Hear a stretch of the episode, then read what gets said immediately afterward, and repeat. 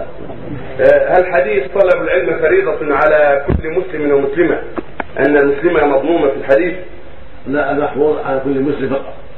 والحديث ضعفه الأكثرون ولكن صححه بعض أهل العلم وهو كذلك فإن له طرق كثيرة يرتقي به إلى درجة الحسن لكن له على كل مسلم. على كل مسلم نعم.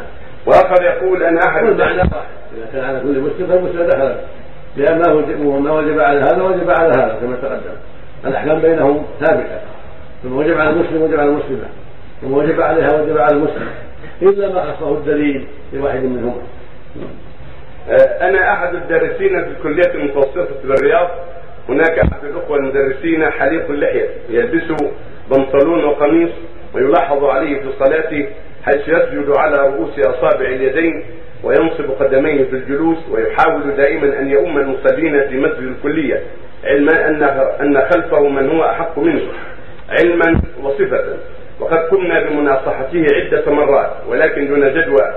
قد اتصلنا برئيس قسم الدراسات الإسلامية بالكلية وشرحنا له الوضع ولكن دون جدوى.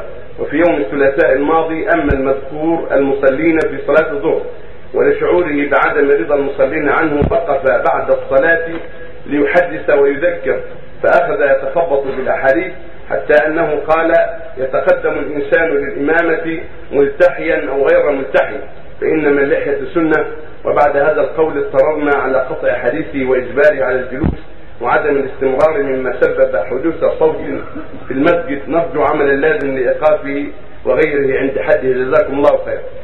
تكتب لنا كتابة غير هذه توضح فيها المدرسة والشيخ حتى يعالج الموضوع اما هذا يبهم ما نرجو من سماحتكم أن ترسلوا من قبلكم إلى الخدمات الطبية بالحرس الوطني في خشم العام مستشفى الملك فهد والخدمات الطبية بالأمن العام حتى يرى فضيلتكم ما يخالف نصوص القرآن الكريم والسنة المطهرة.